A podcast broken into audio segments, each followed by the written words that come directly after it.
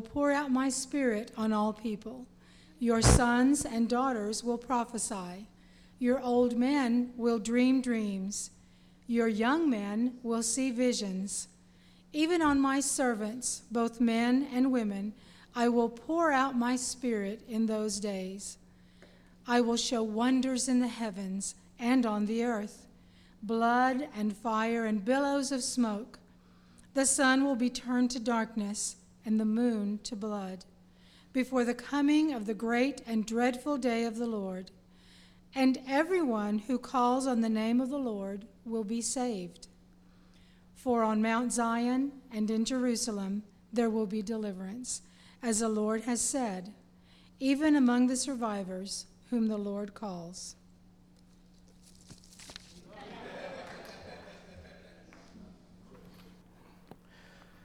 Thank you, Doris and Leanne, and all of our young friends for helping on today. We greatly appreciate you. Our second text for this morning. Our sermonic text for this morning comes from, and it's familiar, uh, the book of Acts, chapter 2. We'll look at the first four verses, and then we'll also take a look at verses 14 through 21. But before we read, yes, Bible check, Bible check, Bible check, yes, we encourage you to bring your Bibles when you come to the house of the Lord. So, Acts 2, beginning with the first four verses. Please, my friends, listen and read along.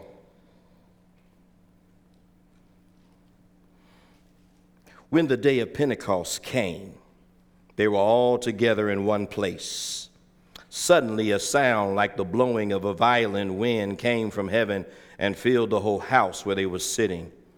They saw what seemed to be tongues of fire that separated and came to rest on each of them all of them were filled with the Holy Spirit and began to speak in other tongues or languages as the Spirit enabled them. Then Peter stood up with the eleven, raised his voice, and addressed the crowd. Fellow Jews and all of you who live in Jerusalem, let me explain this to you. Listen carefully to what I say. These men are not drunk, as you suppose it's only nine in the morning. No, this is what was spoken by the prophet Joel. In the last days, God says, I will pour out my spirit on all people. Your sons and daughters will prophesy. Your young men will see visions. Your old men will dream dreams. Even on my servants, both men and women, I will pour out my spirit in those days, and they will prophesy. I will, I will show wonders in the heaven above and signs on the earth below blood and fire and billows of smoke. The sun will be turned to darkness and the moon to blood before the coming of the great and glorious day of the Lord. And everyone who calls on the name of the Lord will be saved. Amen. Let us pray. Lord, we thank you today for your blessings, your grace, your mercy, all that you have done, and for this great opportunity. We say thank you as well. So, right now, make me less. Allow me to decrease so that you can increase and become more, and fix us by clearing our minds, opening our hearts, and unstopping our ears so we can hear from you. And upon hearing from you, we want to leave this place better than the way we arrived. Yes, Lord, we just want to be better than the way we were before. In your name we ask it all. Amen and amen.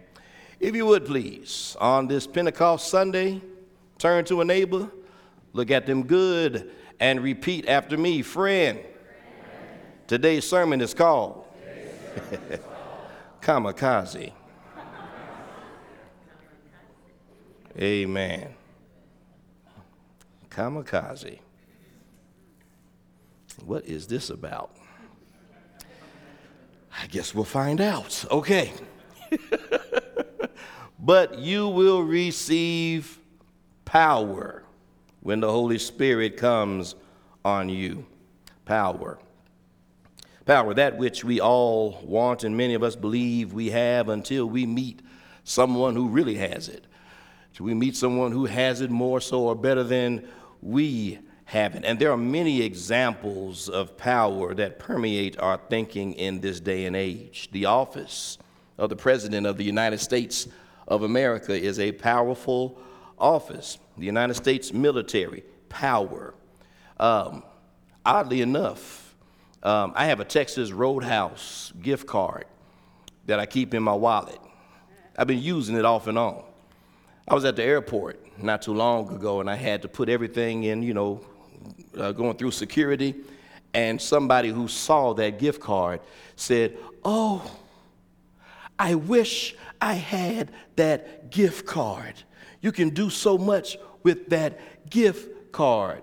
Had no idea that there was so much power in the Texas Roadhouse. power, power. An American Express black card, perhaps. There's power there. Uh, uh, Jeff Bezos and Michael Jordan, perhaps, are very powerful people. You want to know a good example of power? I'm gonna tell you, Paul, a good example of power is, is watching David E. Kong during the spare change sermon. power, power, power. Watching an ant lift 10 to 50 times its weight. Power. Watching a single mother take care of her children without utter dependence on anything or from anyone power. But none of these examples of power compare to the example that birthed the church. Listen again, please. When the day of Pentecost came, they were all together in one place suddenly a sound like the blowing of a violent wind came from heaven and filled the whole house where they were sitting. And we're not unfamiliar with this type of power the power of a violent wind, tropical cyclones, and hurricanes and typhoons. We're not unfamiliar with this type of power of wind that can disturb everything that is around it. Huh? Nothing like a tornado. Nothing like a tornado, and we know all about that cylindrical air mass that twists and turns and travels, leaving a path of destruction. I remember as a child, even growing up in, in Cleveland, Tennessee, uh, waking up uh, from a nap and watching my parents stand at our sliding glass door, watching, literally watching a tornado travel down Interstate 75 behind our house. tornadoes cause people to have to rebuild their lives, start over again.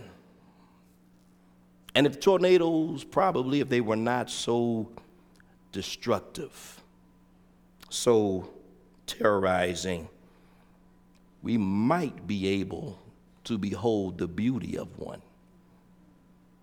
We might be able to understand the elegance of its movement.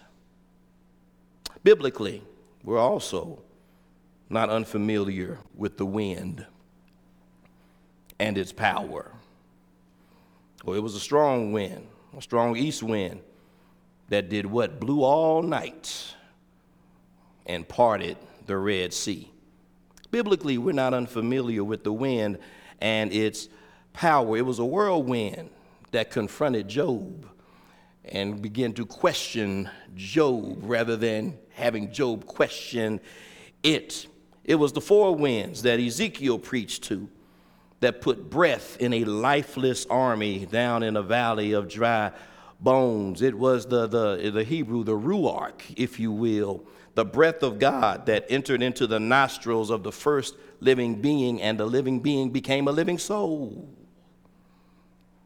We're not unfamiliar with the power of the wind biblically being explained. But I believe that there is a word that describes what this is better than any other. Yeah, and that word is kamikaze. Kamikaze. Now, many of us, when we hear the word kamikaze, we remember the Japanese suicide bombers from World War II. Yes, kamikaze may have been what they were called, but that's not really what the word means.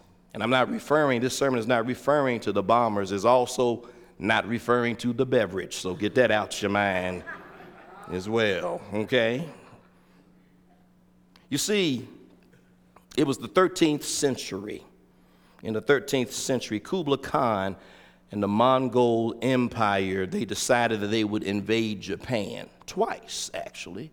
They would invade Japan two times. The second time, Kublai Khan set sail a fleet of 900 ships from Masan and 3,500 ships from southern China to attack Japan. Japan was outnumbered, outmatched. But there was a south wind that met Kublai Khan's naval forces, and this storm assaulted them for two straight days. In the end, 75% of Kublai Khan's naval forces were destroyed. 75% destroyed by this wind. And the Japanese name for that wind was kamikaze. Kamikaze.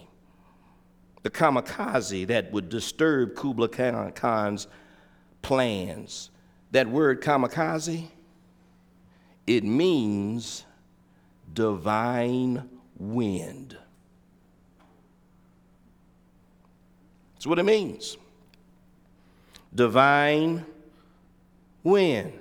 They knew they were outnumbered, but a wind sent from above saved them and destroyed their enemies. The prophecy that we have here in our text that comes from Joel is included. But why? What does the cosmos have to do with the coming of the Holy Spirit? Well, it's a reminder, my friends, that our plans are not always God's plans. You see, there are some things that the Holy Spirit does.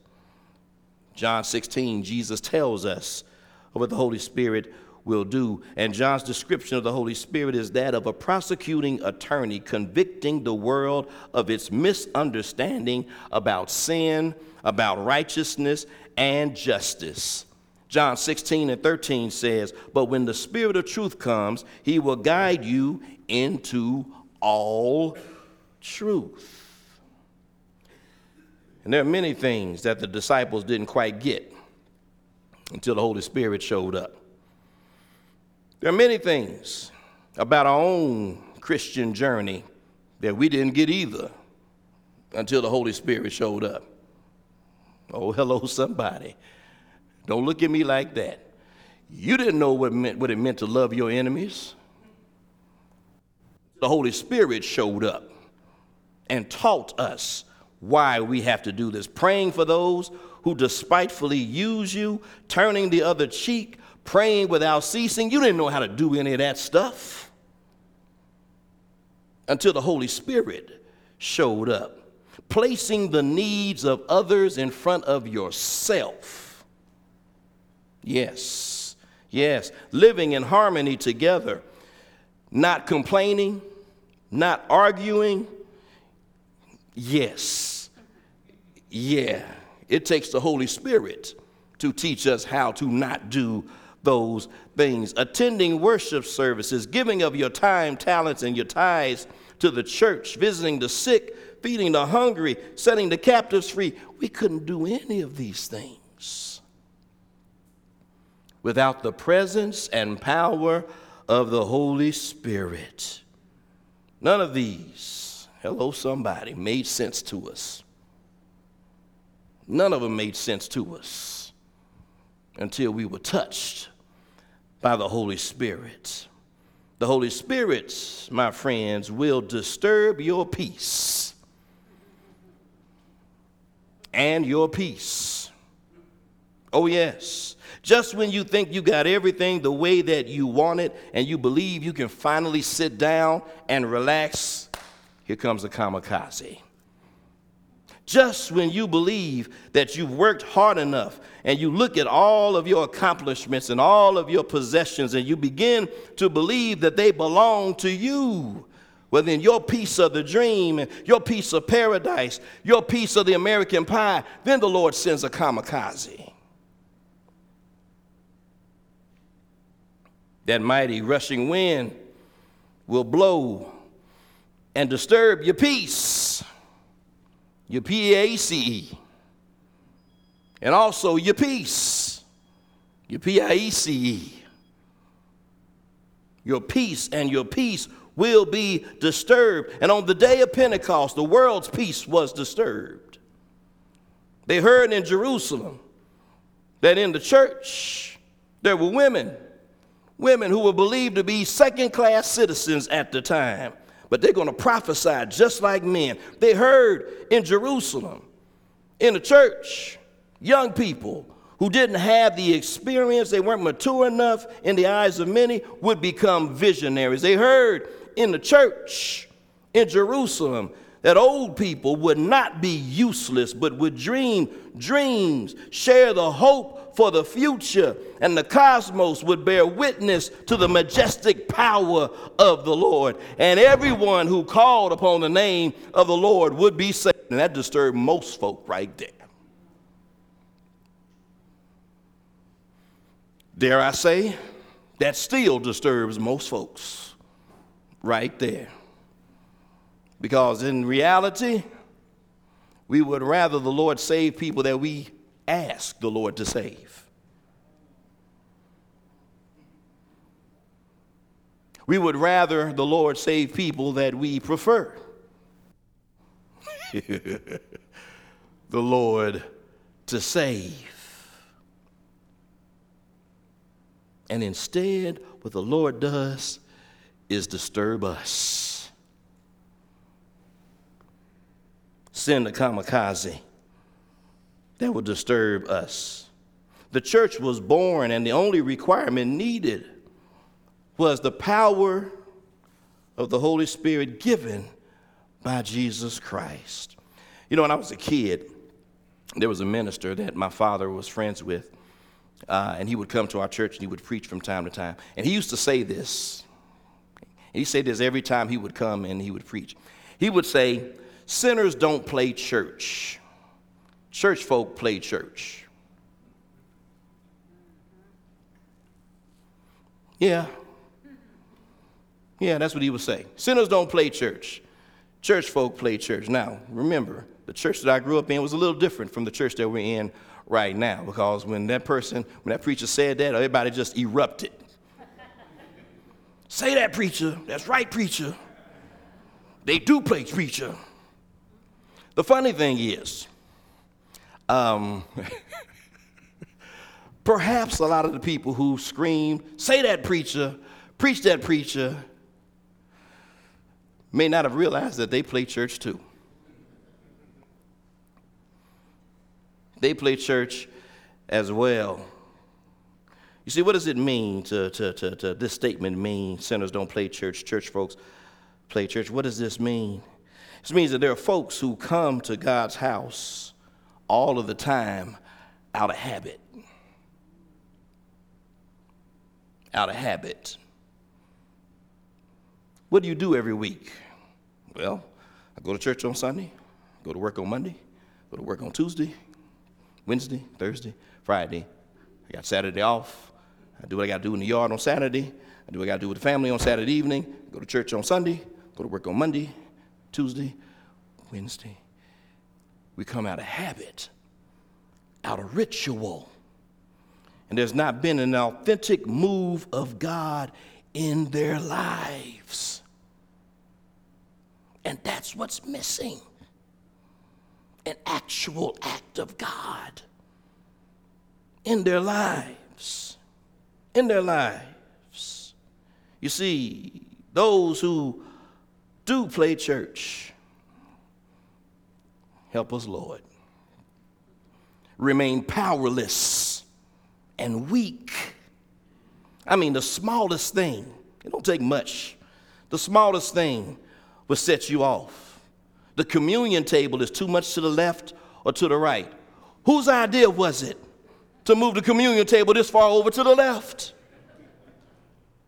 You know good and well that communion table is supposed to be right in the middle. There's a leaf in the middle of the table that tells us where it's supposed to be. Well, I can't worship until somebody get that table straight. What do you mean, Sister Gertrude can't bring her strawberry cheesecake to the picnic? Well, then we can't have a picnic.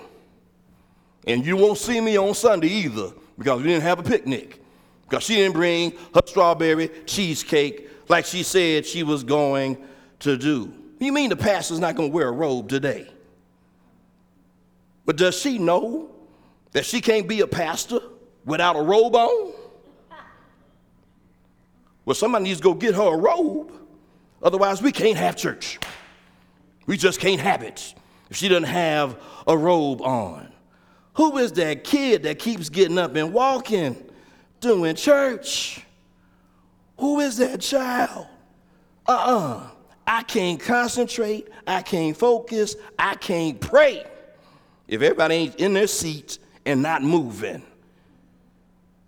Those who play church, it doesn't take much to set them off, or we succumb to the worst things. Instead of this is the day that the Lord has made, I will rejoice and be glad in it. We allow our horoscope to tell us what kind of day we're going to have. We allow the media to be in complete control of our opinion. We allow websites to decide our level of importance and our level of self esteem. Well, if this is you, get ready for a kamikaze. It's coming and you need it. You need it.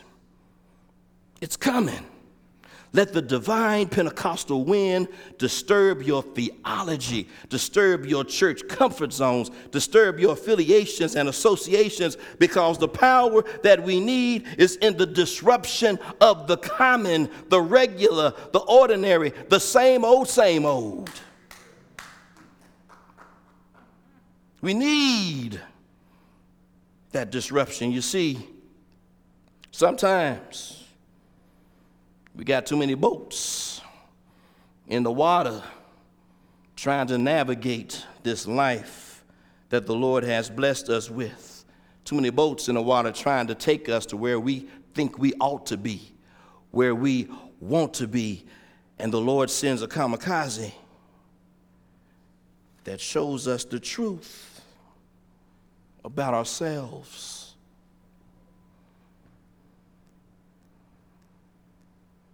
In Jesus' name, be blessed today. Amen.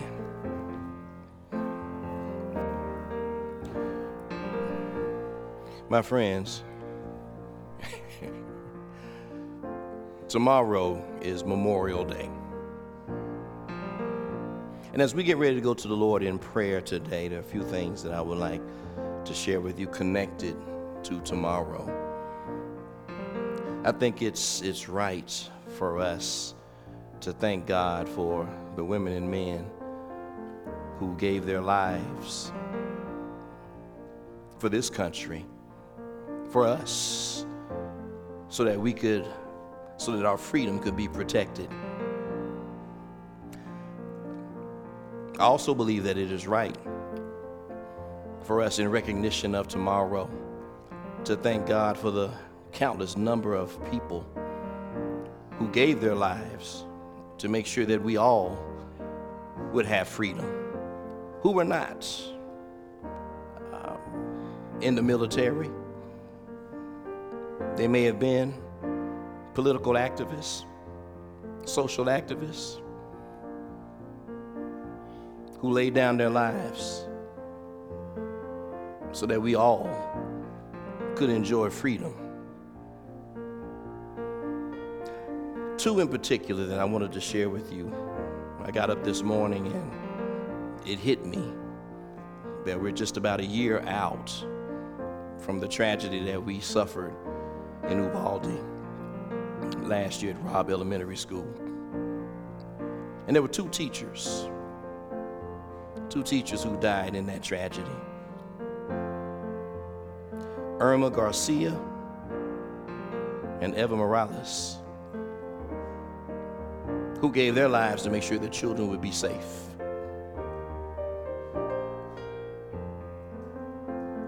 We should remember those who've done that also, not only tomorrow, but every day. And thank God for them as well.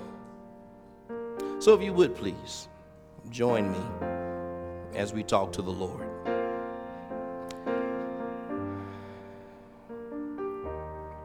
Creator God, we stand before you today with thanksgiving in our hearts, gratitude in our souls. For you have blessed us in ways that we could have never imagined. You've protected us from dangers seen and unseen. We thank you today. We thank you for your church. That you loved us so much that you would send us a comforter who would keep our hearts and our minds connected to you. And that we would have a place. No, not necessarily a physical place, but a place that we could call home, known as your church. So, as we continue to do our best to be your church, help us to love as you have loved us, to forgive as you have forgiven us, to extend mercy and grace as you have extended it to us. Help us to be able to be this for others, O Lord, all to your glory. And we come to you today, remembering what tomorrow is, acknowledging that this is a day that this country has set aside to remember those who have fallen, those who have given their lives, who have sacrificed for the greater good. And we do come, O oh Lord, to say thank you. Thank you for those who have sacrificed their lives on the battlefield to make sure that this country remains safe. We do come to say thank you for those who have sacrificed their lives to make sure that all people could have rights that would better society, better each and every one of us. We do come to you to say thank you for those, those teachers who over several years now, oh Lord, with all of the school shootings we have encountered, that we've had to deal with, oh Lord, who continue to put their lives on the line for their students We say thank you for them. For Eva Mireles and Irma Garcia in particular, there at Robb Elementary. And we continue to pray for that community as well as all of our communities who are struggling right now for these same reasons. And then, Lord, we say thank you for you. Because beyond what any activist has done for us, any soldier has done for us. You sacrificed your life so that we would have life, not only abundantly here, but eternally. And yes, Lord, we say thank you. Now continue to be with this church, the work that we're trying to do.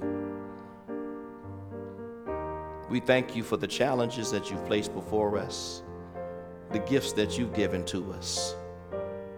And we pray that you would empower us to use our gifts to meet those challenges. We thank you for the Presbyterian Children's Home and services, for Reverend Pennington and all the work that they are doing to catch problems upstream before they flow down. We pray that you would continue to encourage them and to let them know that they're doing your will as best as they can. We ask your blessings upon, yes, this nation, but every nation in this world that you have created. And of course, we ask your blessings upon all of our political leaders, that you will always touch their hearts and their minds so that they will seek you before making decisions that affect us all. And our men and women in uniform. Those on the battlefields, across the waters, those on the battlefields, in our cities, O oh Lord. We pray that you would keep them safe. And for those who are away from their families, that you would keep their families comforted in this time.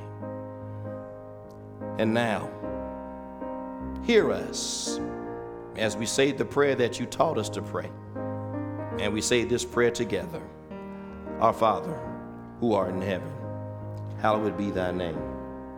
Thy will be done on earth as it is in heaven. Give us this day our daily bread, and forgive us our debts as we forgive our debtors. And lead us not into temptation, but deliver us from evil. For thine is the kingdom, the power, and the glory forever. Amen. Amen. God bless you. Thank you for being with us on today. Thank you for joining us online. We'll see you very, very soon.